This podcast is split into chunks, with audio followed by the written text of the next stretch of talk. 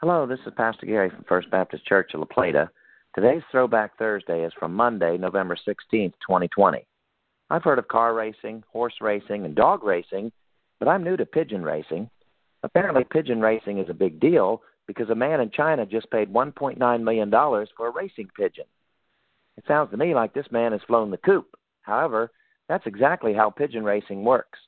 Pigeons are placed in a coop for months where they become acclimated and determine this is their home.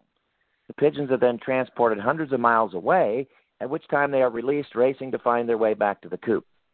Now, the underlying support of pigeon racing is gambling, so I would not expect Christians to engage in the sport, even if it does sound interesting. The question is how do these pigeons find their way back? They have an innate homing ability from their creator. Of course, racing pigeons are not alone in this. There are many species of birds and other animals that migrate annually.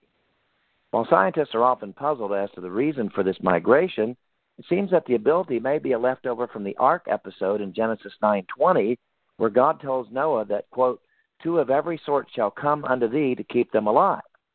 Noah didn't have to go collect the animals, they came to him. While there's no ark or impending flood today, animals are still doing what God caused them to do thousands of years ago to ensure the preservation of their species. All of creation is amazing, because the Creator is amazing. Let us praise Him for His amazing creation.